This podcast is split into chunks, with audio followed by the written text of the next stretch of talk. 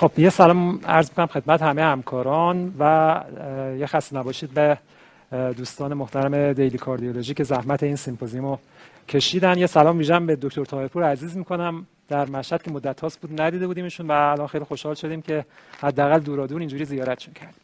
خب در مورد پیس میکر قرار صحبت بکنیم.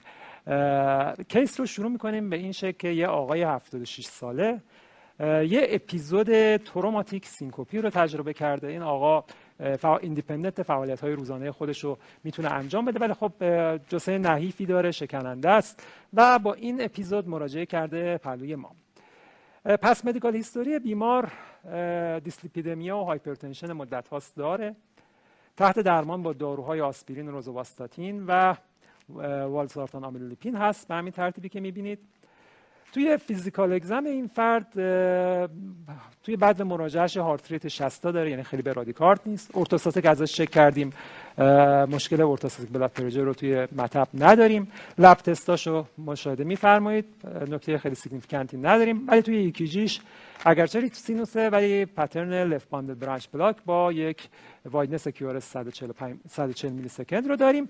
و نهایتا اکوکاردیوگرافی بیمار که EF 45 درصد داره. خب بحث رو شروع می‌کنیم به اندیکاسیون های پیس میکر می‌دونیم که most common در حقیقت indication های pacemaker high degree block ها هستن و sinus node dysfunction یعنی بیشترین چیزهایی که پیس میکر طبیعی میشه تو این دو گروه هست. به صورت معمول می‌دونیم بر اساس مطالعات می‌دونیم که اگر بیماری با high degree بلاک مراجعه کنه و اون رو درمان پیس میکر واسش انجام ندیم. survival ش تحت تاثیر قرار می‌گیره. mortality ش افزایش پیدا می‌کنه. ولی توی sinus node dysfunction هم چیزی نیست. یعنی مطالعات اینو اثبات نمی‌کنن که تعبیه پیس میکر توی بیماران sinus node dysfunction یا ای pause اینا survival زیاد می‌کنن. اینا رو بیشتر ما به عنوان در, در بهتر کردن quality of life استفاده می‌کنیم. پیس میکر گذاری رو واسهشون. این نکته رو توی ذهن داشته باشیم. بعد توی guideline متوجه میشیم چرا این indication ها اینجوری قرار داده میشه. خب بیمار یا موقع مراجعه به ما تشخیصش قطعی هست. یعنی مثلا persistent برادیکاردی داره توی مطبی که مراجعه می‌کنه. بیمارستان همون لحظه ما می‌بینیم مثلا ایست pause داریم می‌بینیم AV block داریم. خب این تکلیف معلوم یا نه بر اساس مدارکی که از بیمار داریم حالا هولتری نوار قبل قبلی می‌بینیم که بیمار ما paroxysmal AV block داره یا زمانهایی هست که sinus pause میندازه زمانهایی هست که sinus برادیکاردی میندازه و به عبارت تشخیص رو ما می‌تونیم بر اساس مدارک بیمار بدیم. خب اینا تکلیفشون مشخصه. guideline بعدا خواهیم گفت که درمانشون چجوری میشه. دسته دیگه از افراد هستن که نه. اومدن پهلوی ما. حالا یه نواری دارن مثلا left bundle branch block یا bifascicular block یا right bundle branch block ولی خب برادیکاردی detect نکردیم یعنی documentation از برادیکاردی بیمار نداریم. یا شرح هایی داریم که ممکنه کمک کنه به ما از اینکه بیمار ما reflex mediated syncope ی ها دارن. خب اینا رو چیکار کنیم؟ خب دسته اول که تشخیص معلوم هست یعنی ما یا paroxysmal یا persistent AV block ازش داریم یا sinus node dysfunction که guideline جدول اول در مورد sinus node dysfunction داریم صحبت اگر بیماری با اپیزودهای sinus node dysfunction pause برادیکاردی که symptom بیمار در اون لحظه ایجاد میشه رو داشته باشیم یعنی symptomatic sinus node dysfunction داشته باشیم مطمئنا این فرد فردیه که باید تعبیه پیس میکر براش انجام بشه تا quality of life ش بهتر بشه. یه دسته از افراد هستن. به کرات هم می‌بینیم. یه جوون سی ساله اومده پهلوی ما یه ECG داره rate 40 تا. خودش میگه هیچ مشکلی ندارم. یه نبضی یه جای ازش گرفتن. گفتن که برادیکارد بدو بدو برو بیمارستان بدو فلان کن. و هیچ symptom و sign ی نداره.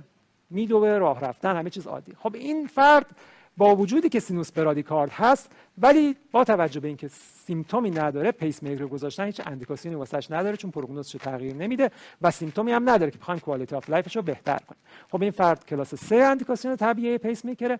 یه دسته هستن که به عنوان مثال ما توی Holter ECG ازش pause می‌بینیم. مثلا یه pause سه ثانیه تو هولتر ازش دیدیم ولی اون لحظه فرد symptom ی نداره یا برادیکاردیایی ازش می‌بینیم که اون لحظه symptom ی نداره ولی یه زمانهای syncope هایی داشته. یعنی نمی‌تونیم 100 درصد ارتباط قطعی برقرار کنیم بین symptom بیمار و برادیکاردی این افراد افرادی هستن که به کلاس 2 بی توی این لحظه کاندید pace می‌تونن باشن ولی اگر بتونیم اثبات کنیم این symptom ها در حقیقت related با sinus node dysfunction اون موقع با کلاس یک طبیعی پیس میکر رو واسهشون باید انجام. خب recommendation ها واسه افرادی که AV block رو document کردیم. خب باز مطمئنا بهتر از من می‌دونید مریضی که high degree block داشته باشه چه symptomatic چه asymptomatic چون prognosis فرد تحت تاثیر قرار میده کاندید طبیعی پیس میکر هست. افرادی که supranodal disease دارن Wenckebach هست اگر symptomatic باشه با کلاس دو a کاندید طبیعی پیس میکر خواهد بود. خب این قسمت که تقریبا قسمت ساده کار بود. قسمتی که ما حالا بیشتر می‌خوایم روش focus کنیم اولویشن بیمارمون هست. بیماری اومده یه symptom هایی داره مثلا syncope ی داره dizziness هایی رو تجربه می‌کنه. ولی در حال حاضر برادیکاردی از بیمار ما document نکردیم. ولی خب symptom هاش ممکنه مرتبط با برادیکاردی باشه. این رو چیکار کنیم؟ guideline 2021 که ESC خب تاکید history physical exam ش یه مقدار بیش از حد کرده. ما اول تو history physical exam مون بررسی کنیم risk factor هاشو family history شو medical treatment شو بررسی کنیم. فرکانس اپیزودهاشو بررسی کنیم. orthostatic hypotension ی از بیمار چک کنیم. آیا بیمارمون اصلا علتش در حقیقت orthostatic hypotension نباشه؟ خب یه مقدار این دو قسمت bold شده. خب مطمئنا ECG و بعد cardiac imaging هم ممکنه توی مسیر به ما کمک کنه. بر اساس این اتفاقاتی که گفتیم guideline ممکنه ما رو به یک در اطلاعات بیمار ما رو به یک سمت خاص سوق بده و نهایتا به تشخیص برسیم. حالا کارهایی رو که ما معمولا و در انجام میدیم و من یک به یک ذکر می‌کنم و هر کدوم ما میگیم که کی احتمالا indication پیدا می‌کنه که برای اون فرد انجام بده. اولین یا ساده ترین کار ECG Holter monitoring ه آیا ECG Holter monitoring واسه همه افراد انجام بدیم؟ نه. واقعیت همچین ضرورتی نداره که ما Holter monitoring ECG رو واسه همه افراد انجام بدیم. اگر اپیزود فرد frequent باشه مثلا روزانه دو سه روز یک بار این اپیزود رو تجربه می‌کنه خب بله اون موقع ECG Holter monitoring خیلی راحت ما رو به تشخیص می‌تونه برسونه. ECG 24 ساعته 48 ساعته و هفتگی ممکنه ما رو به تشخیص برسونه. ولی اگر اپیزود بیمار فرکانسش خب کمتر باشه مثلا ماهی یک بار به صورت معمول تجربه کنه patch در external patch recorder هایی هست که توی ایران هم موجود هست خیلی راحت به سینه بیمار چسبیده میشه می‌تونه حتی همراهش بره دوش بگیره کارهای روزانهش انجام بده بدون اینکه بخواد اون سیم ها پاگیرش باشه و کارش سخت کنه. تا یک ماه می‌تونه ریکورد کنه و اگر تو این یک ماه event ی واسه بیمار اتفاق بیفته ما اون event رو در حقیقت اون زمان رو بررسی کنیم ببینیم آیا علتش AV block sinus pause یا موارد اینجوری هست یا نه. خب اگر فرکانس از این طولانی تر باشه یعنی مثلا فردی باشه که چند ماهی یک بار این اپیزود واسش اتفاق میفته استفاده از implantable recorder ها وسیله‌ای هست که خیلی خب تقریبا نیمچه noninvasive ی با یه برش خیلی کوچولو ما زیر پوست روی در حقیقت قفسه سینه می‌تونیم تعبیهش کنیم. دستگاه کوچولویی هست راحت جاگذاری میشه احتیاج به cath lab نداره. تنها نکته منفیش حداقل توی کشور ما هزینه بسیار عجیب غریبش هست که بیمه ها متاسفانه پوششش نمیدن. برای همین استفاده ازش شاید تو کشور ما محدود شده ولی خب دستگاهی که خیلی راحت و خیلی خوب می‌تونه کمک کنه به اینکه ما به تشخیص برسیم. این هم یک وسیله هست که به شرطی که اپیزودهای بیمار فاصلهش طولانی باشه.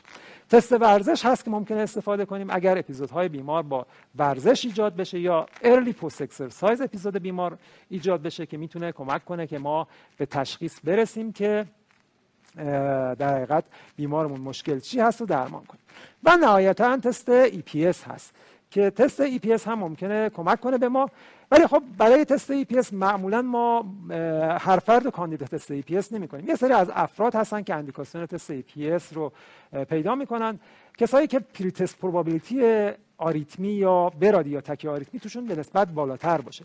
یعنی فردی باشه که به عنوان مثال یه abnormal ECG ای داره مثلا بعد مراجعهش یه سینوس برادیکاردیای 45 50 تا داره ولی اون موقع symptom ی نداره ولی شک داریم که نکنه علتش sick sinus باشه. خب این فرد ممکنه کاندید EPS بشه که ما sinus node function ش رو بررسی کنیم. یا فردی هست که bifascicular block داره با سینکوپ مراجعه کرده. این فرد خب ممکنه بتونه کاندید تست EPS بشه و ما به این روش بتونیم تشخیص AV nodal disease واسهشون بدیم. و یه گروه دیگه هم هستن که ما کاندید EPS می‌کنیم. افرادی که هست که به عنوان مثال میترسیم که اپیزود بعدی سینکوپشون سینکوپی باشه که خطرناک باشه واسه فرد. فردی هست که ممکنه توی اپیزود در حالا فرد نحیف مشکل داری هست که ممکنه بره سینکوپ کنه تروماش باعث به عنوان مثال fracture بشه. خب این فرد هم دیگه باید شاید خیلی وقت این نباشه که منتظر بمونیم تا سینکوپ بعدی اتفاق بیفته. واسه اون موقع بخوایم تشخیص بدیم. در غیر این صورت خب مطمئنا ILR بالاتر از EPS برای تشخیص قرار خواهد گرفت. خب برگردیم به الگوریتم فردی که با bundle branch block به ما مراجعه کرده با unexplained سینکوپی یه بار دیگه تاکید کنم unexplained سینکوپی یعنی اگر فر همون فرد case مورد نظر ما اگر بیاد توی history history physical exam فوق العاده مهمه. توی history physical exam به این برسیم که این فرد vasovagal ه یعنی شرحالش typic یه شرحال vasovagal باشه. یا orthostatic ازش چک کنیم شرحالش typic orthostatic hypotensive سینکوپی باشه.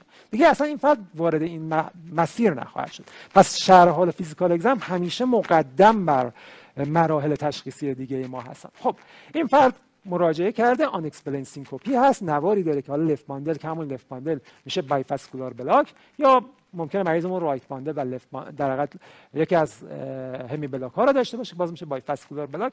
اگر این فرد یه زیر 35 درصد داشته باشه که تکلیف معلومه اصلا از به ذات کاندید ICD و CRT هست حالا چه AV block داشته باشه چه sinus node dysfunction داشته باشه خب این مسیر pace ICD رو میره و دیگه احتیاج به اولویشن دیگه ای رو نداره.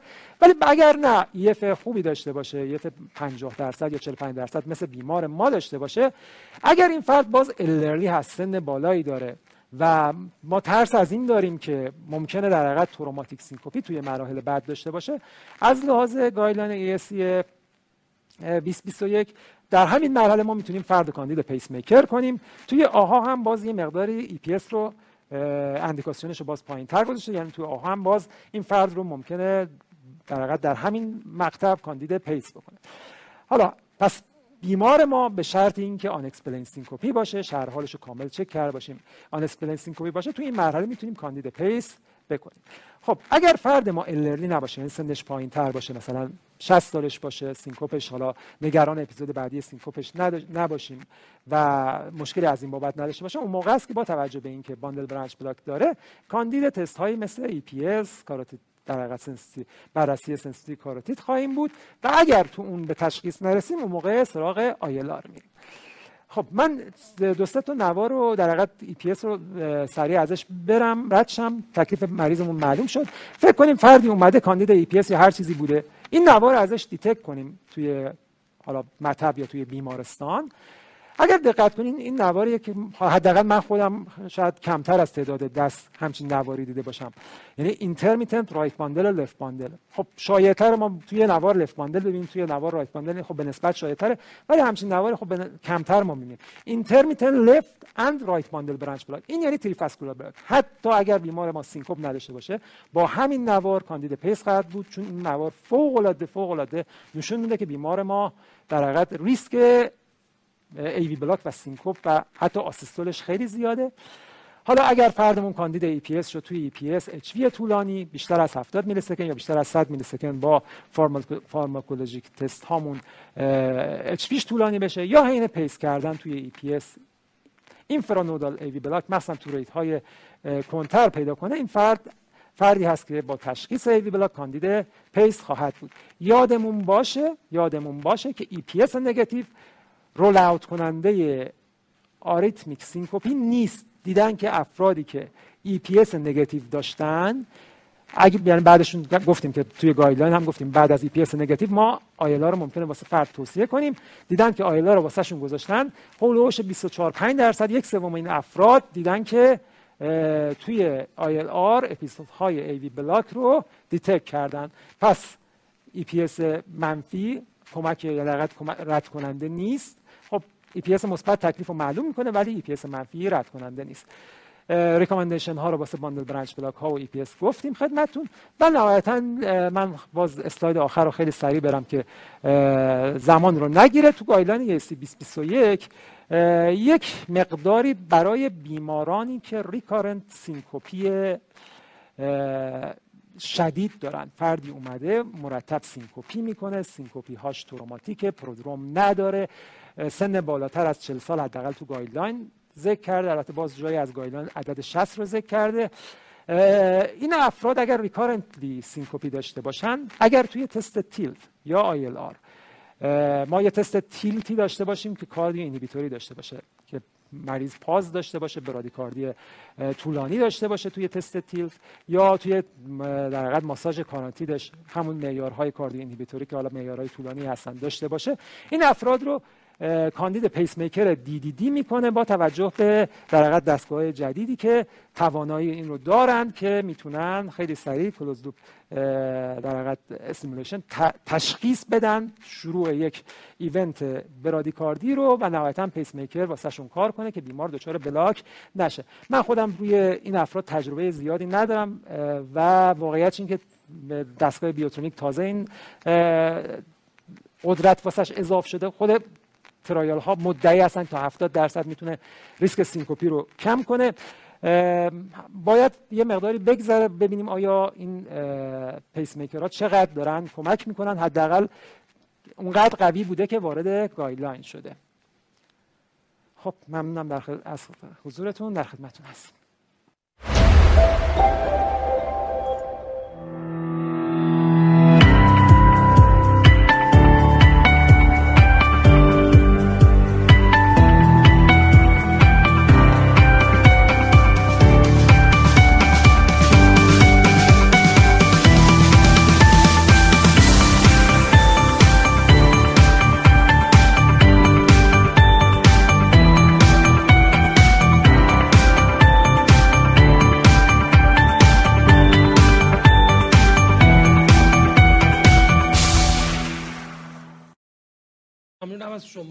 تشکر می‌کنم از دکتر اکبرزاده به خاطر lecture ی که داشتن. دکتر اکبرزاده اگه برگردیم به case ی که در موردش صحبت شد نظرتون در مورد این case یک آقای 76 ساله یک episode traumatic syncope که در ECG نمای left bundle branch block با 140 millisecond wideness داشت و یه EF 45 درصد داشت. در مورد این case نظرتون چیه؟ خب من البته باز اشاره کردم ولی خب یه مقداری باز مفصل تر دوباره دربارش صحبت کنیم.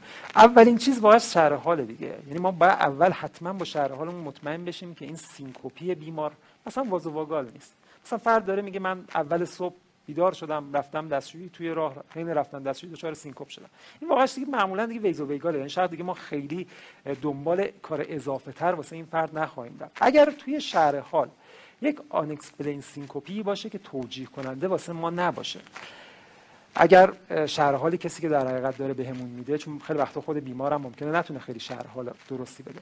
شهر حالی بده که ما مشکوک بشیم به یک حالا یا آریتمی یا ایوی بلاک یعنی خیلی با باز و گال بعد نشه باشه. خب مرحله بعد رو بعد حتما طی کنیم. خب ارتوستاتیک چنج چک کنیم توی مطب مطمئن بشیم ارتوستاتیک نیست. و نهایتا باز مراجعه کنیم به خود وضعیت بیمار. اگر این بیمار ما چون در حقیقت کیس میگه که بیمار بیمار نحیفی هست. بیماری هست که به ظاهر می‌بینیم ممکنه episode syncope بعدیش با توجه به اون اپیزود اول که مثلا prodrome ی نداشته syncope شدید بوده traumatic بوده. اپیزود بعدی واقعا نگران این باشیم که این syncope بعدی ترومایی بخوره که مثلا fracture پیدا کنه. خب فردم نحیفه ممکنه fracture مثلا حالا hip پیدا کنه و خب مشکل ایجاد کنه تو این مرحله من ممکنه برم سراغ یا EP یا طبیعه پیس می‌کرد من خودم خیلی واقعیتش دوست ندارم به یک با یک left bundle branch block که حول و حوش 140 millisecond با یه PR normal خیلی زود این فرد کاندید pace بکنم. یعنی من شاید برم اول EPS ش بکنم. اگرچه guideline تو این مرحله به من این اجازه رو هم می‌دهد که واسه این فردم برم درجا پیس میکر رو تعبیه کنم. ولی واقعا میگم من تو این فرد کاری که واسش خواهم کرد شاید اول EPS ش کنم HV H interval ش رو چک کنم یه provoke ش کنم ببینم H طولانی میشه یا نه یه pace ش کنم ببینم وضعیت AV node م چه جوریه. اگر به این نتیجه رسیدم که بله این فرد مورد نظر در حقیقت مشکل AV node قابل توجهی داره اون موقع واسش pace تعبیه کنم استاد دوره فرض کنیم همین بیمار با همین شرح حال رو آقای دکتر چک کردن و EPS شون هم نکته قانع کننده برای تعبیه pace نداشت. ولی بیمار اپیزود بعدی با علائم typical اومد که تهوع تعریق و این بار هم باز یه traumatic syncope دیگه داره بیمار و در این سن بالا الان دومین باری که دچار یک traumatic syncope شده. این بیمار رو چیکار می‌کنید شما؟ من اینو براش pace می‌ذارم. مرد سن بالا دیگه. بله، frail بله. سن بالا بله. left bundle recurrent بوده. اینا همونطور که دکترم اشاره کرد تو اسلایدشون وقتی براشون ILR implant میشه تا یه سومشون حتی مطالعاتی نصفشون. بعدا می‌بینی که AV block دارن می‌کنن. گاهی وقتا واقعا history اینام reliable نیست. یعنی گاهی مریضا هستن که داشتم من که واقعا من خودم بهش گفتم این کوتاه بیایم این به نظر من vasovagal جوراب بپوش فلان بکن. بعد تکرار شده pace گذاشتیم. بعد یه ما می‌بینیم مریض complete heart block. میاد می‌بینم pace dependent. میاد خوب شد گذاشتیم. ولی واقعا اینجا clinical judgment دیگه. آدمی که سن بالا رو به خصوص داره و history ش خیلی نمی‌خوره و left bundle ه منم ترجیح میدم مثل دکتر اول EPS ش بکنم. حتی این برای قانع کردن خود مریضم هست چون میگه حالا من افتادم ولی چرا باتری می‌خوایم بذارید نوارم خوبه هولترم هم کردین خوبه. و وقتی میری اونجوری میشونه خودش هم قانع میشه خود آدم هم بهش یه خورده چیز در میشه که مطمئن شه می‌خواد. تو اپیزود اول اگر تصور بر این باشه که reflex mediated هست tilt بشه بیمار و asystole ی داشته باشه من case داشتم مثلا تا 11 ثانیه asystole. این case باز چی؟ این case هم یعنی باندل برانچ بلاک ولی asystole میده نه نه باندل برانچ بلاک نیست ولی بله تو حین tilt ش positive با asystole. این هم باز من ترجیح میدم medical therapy کنم. گرچه guideline باز با کلاس دو B می‌تونی شما سن بالای چهل سالی که documented asystole ی توی tilt test داره یا توی ILR ش داشته رو می‌تونیم براش pace بذاریم. و اگه recurrent شد؟ و اگه, اگه recurrent باشه دیگه نه با یه بار. حتما باید recurrent باشه یک بار این کارو نمی‌کنید اگه یه این سخت قانع کردن مریض چون یه چیز داشته یه علائم خود منم سخت بعدی داشته و شما باید بهش بگید یه بار دیگه برو تجربه بکن تا بعد من یه کاری برات بکنم. من تعداد مریضایی که به این دلیل pace گذاشتن شاید چند تا دونه هم بیشتر نبوده. آخه این مطالعه خام به دل منم نمیچسبه. منم گفتم واش میگم تو guideline اومده ولی نمی‌دونم mediated variable ه یه مریض همینجور syncope می‌کنه بهش هر چی هم میدی فایده نداره. یه دفعه یه سال بعد میاد میگه من دیگه خودم خوب شدم. حالا چجوری این مطالعه ها اینو در آوردن که با این pace من خوب شده؟ خب من چند تا موضوع رو چون device ها رو کلا تو یک category صحبت کردیم چند تا موضوع رو گذاشتم که در پایان در مورد همه device ها با هم صحبت بکنیم. دکتر تایرپور با ما هستید؟ بله, بله، در خدمت شما. من از شما شروع می‌کنم. یه راهنمایی بکنید ما رو بیمارانی که قرار radiation therapy بشن و بیمار یک implantable device داره چه ملاحظاتی رو باید در مورد این بیمار در نظر داشته باشیم؟ با توجه به اینکه field cardio-oncology هم الان گسترش خیلی زیادی پیدا کرده در چنین بیماری چه ملاحظاتی داریم من دوست کامنت کوچولو راجع بحثی که الان شد و صحبت شد دوستان نظرشون گفتن داشتم. الان بگم یا بعد از نه بفرمایید. اینا رو بفرمایید بعدش ببینید آره تو این گایدلاینی که الان هم دکتر هم دکتر اکبرزاده سی آر تی و پیسو گفتن 2021 اونجا نوشته خب صریحا که بر اساس آمار حدود 20 درصد بیمارانی که میان برای ای بی بلاک ای پی اس میشن ای پی اس شون نرماله یعنی بیمار ای بلاک هست تو فالاب بوده ولی نرمال بنابراین یه ای پی اس نرمال واقعا همین که دکتر گفتم من می‌ذارم یعنی این ایندیویژوالایز کردن بیمار. برای همین هم بود که تو گایدلاین قدیم مثلا بود باندر برانچ بلاک لفت باندر برانچ بلاک که از کپی کرد. گایدلاین قدیم بود با دو ای به پیس بده گایدلاین بعد اینو ضعیفش کرد کرد دو بی دوم در مورد این بیمار دکتر اکبرزاده چون EF ش اگه اشتباه نکنم 45 بود. بله اگر بله. درست یادم باشه EF ش 45 بوده خب من ترجیح میدم شخصا همونجوری که خود دکترم گفتن بیمار رو EPS کنم و VT رو هم درش rule out کنم چون EF ش reduced ه بیمار شما normal heart الان نیست. این نکته دوم که خواستم بگم. نکته سوم خواستم highlight کنم. این چیزی که تو guideline از قدیم بوده guideline قبلی هم بودن هم 21 هم هست. این قضیه tachy-brady syndrome رو که tachy-brady syndrome رو دکتر اینجوری که بیمار شما AF می‌کنه یه pause طولانی داره syncope ی می‌کنه و براش pace گذاشته میشه. الان توی این guideline جدید و قبل هست که با کلاس 2 A بیاید AF ablation کنید چون خیلی وقتا pause اینا بعد از اینه که paroxysmal AF شما sinus میشه. و شما اگر اون علت رو که AF رو درمان کنید مثلا با ablation این pause برطرف میشه و بیمار دیگه نیاز پیس میکر نداره و قاعدتا syncope ی نخواهد کرد. این چند تا نکته بود خواستم تاکید کنم تا بعد بریم روی radiation مرسی. بفرمایید. خواهش کنم radiation خیلی چیز بدیه واقعا برای کسی که پیس میکر داره. کابوس الکتروفیزیولوژیستی که یه بیماری device داره و یه رادیوتراپیست oncologist بفرستش بگه من می‌خوام اینو چیز کنم رادیوتراپی کنم. چند تا نکته واقعا هست که بیمار رو high risk می‌کنه و ما از اینا میترسیم. و اگر غیر از این باشه خب به مقدار خیالمون راحت تر یکی این که بیمار cumulative دوزی که می‌خواید بگیره بالای 5 جیوای باشه. حالا اغلب مطالعات 5 جیوای ولی خب مطالعاتی هست که میگن پرلیستر از همه بالای 8 جی 8 جیوای اما بالای 5 جیوای دوم بیماری که آی سی دی داره. آی سی دی خیلی بدتر از پیس یعنی این بیمار رو های ریسک می‌کنه. سوم بیماری که اگر پیس داره پیس دیپندنته این خیلی واقعا شرایط رو بد می‌کنه سخت می‌کنه. اون یک تومورهای عمقی دارن و تومورهاشون هم تراستیکه اگه توموری باشه نان تراستیکی باشه. سطحی باشه باز ما نگرانیمون کمتر اینا چیزی که به حال وقتی برای ما مشاوره می‌خوایم برای رادیوتراپی ما باید مد نظر داشته باشیم. حالا اون چیزایی که من نمی‌دونم راجع management هم باید بگم استاد یک دو سه چهار اگر خیر همکاران general cardiologist چنین case ی رو داشتن و بهشون مشاوره دادن توصیه ها رو بفرمایید ممنون میشم. ببینید گفتم cumulative dose دوز تجمعی بالا 5 خیلی high risk ه ولی اگر محلی که beam رادیوتراپی میاد بیش از 5 سانت از محل device شما فاصله داشته باشه این میندازش زیر دو جیوای یعنی ریسک میاره پایین. بنابراین باید بگیم حتی الامکان بالای 5 سانت فاصله داشته باشه. هرچی بیشتر safe تر. دوم اگر بیمار ICD داره magnet بذارن که در حین کار تراپی انجام نشه حتما بعد از radiation program انجام بشه. اگه radiation طولانی بالای پنج جیوای بلافاصله بعد از radiation و در فواصل حتی هفته ای ولی اگر نه cumulative dose پایینه و فاصله زیاد تا محل device حتی میشه ماهانه هم دستگاه رو چک کرد.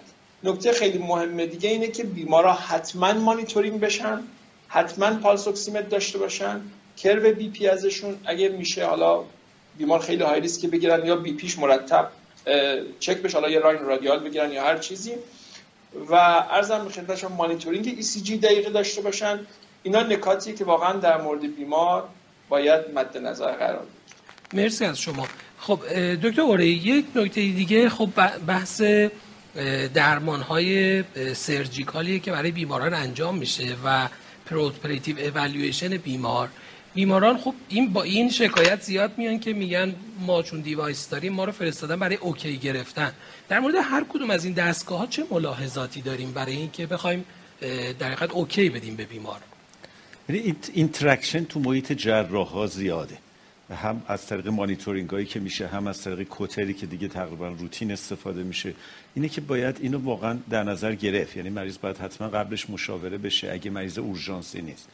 و چیزایی که مهمه اینه که باز همونطور که در مورد رادیوتراپی هم هست اینه که مریض چقدر pace dependent ه کجاشو می‌خوان عمل کنن مثلا اگه زیر ناف به پایین باشه احتمال interaction ها خیلی کمتره. اگه بالا باشه بیشتره. آیا cautery که جراحه داره bipolar cautery ه یا unipolar cautery ه؟ patch ش رو باید دور از این محل کتف که به طور معمول می‌ذارن بذارن. جای دورتری که جریان الکتریکی جدا بشه و بره.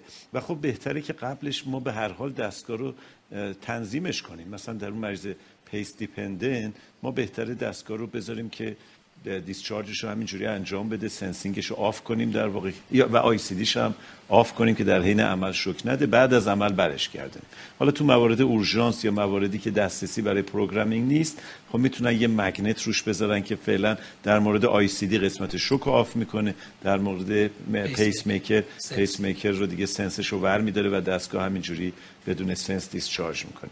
و خب البته باید حواستون باشه که وقتی مریضی که pace dependent نیست و شما sense رو ور میداری این همه جا spike ه میکوبه.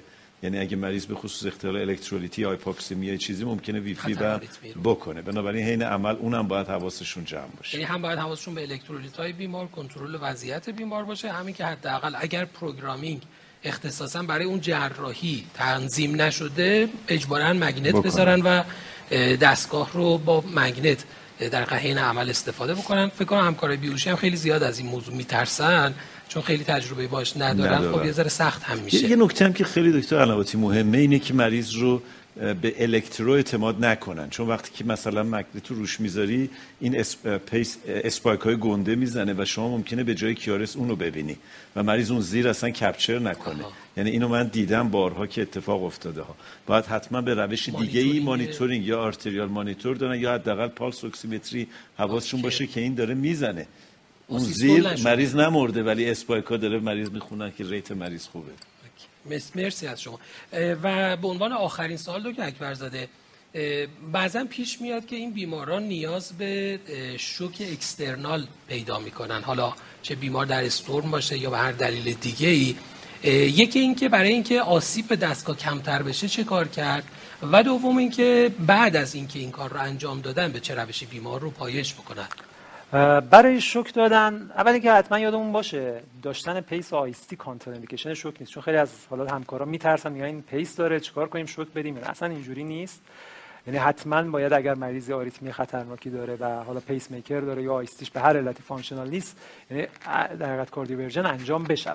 هر چقدر که paddle ها از دستگاه دورتر باشن safe تره. یعنی ما اگر مثلا بتونیم 10 15 سانت فاصله بدیم بین paddle ها بهتره اگر بتونیم فرد در position در حقیقت ای پی شوک بدیم خب این باز کمک کننده میشه که دستگاه از در حقیقت شارژ آی سی فاصلهش بیشتر بشه ما با این روش ها مطمئنا می‌تونیم در حقیقت بیمار رو کاردیورت کنیم و خدمت شما که عرض کنم معمولا دستگاه جدید خیلی اختلالی با شوک ندارن. یعنی اون چیزهایی که اون مدارهایی که واسهشون تعیین شده جوری هست که خودشون محافظت می‌کنن و نمی‌ذارن که دستگاه با شوک آسیب ببینه. پس اگر دیگه خیلی اورژانس بود و حالا در حقیقت مشکلی بود نمی‌شد مریض در حقیقت به حالت کوپیسیس گذاشته و شوک داد. با همون شوک های عادی هم ما یه مقدار patch دورتر بزنیم و شوک رو بدیم.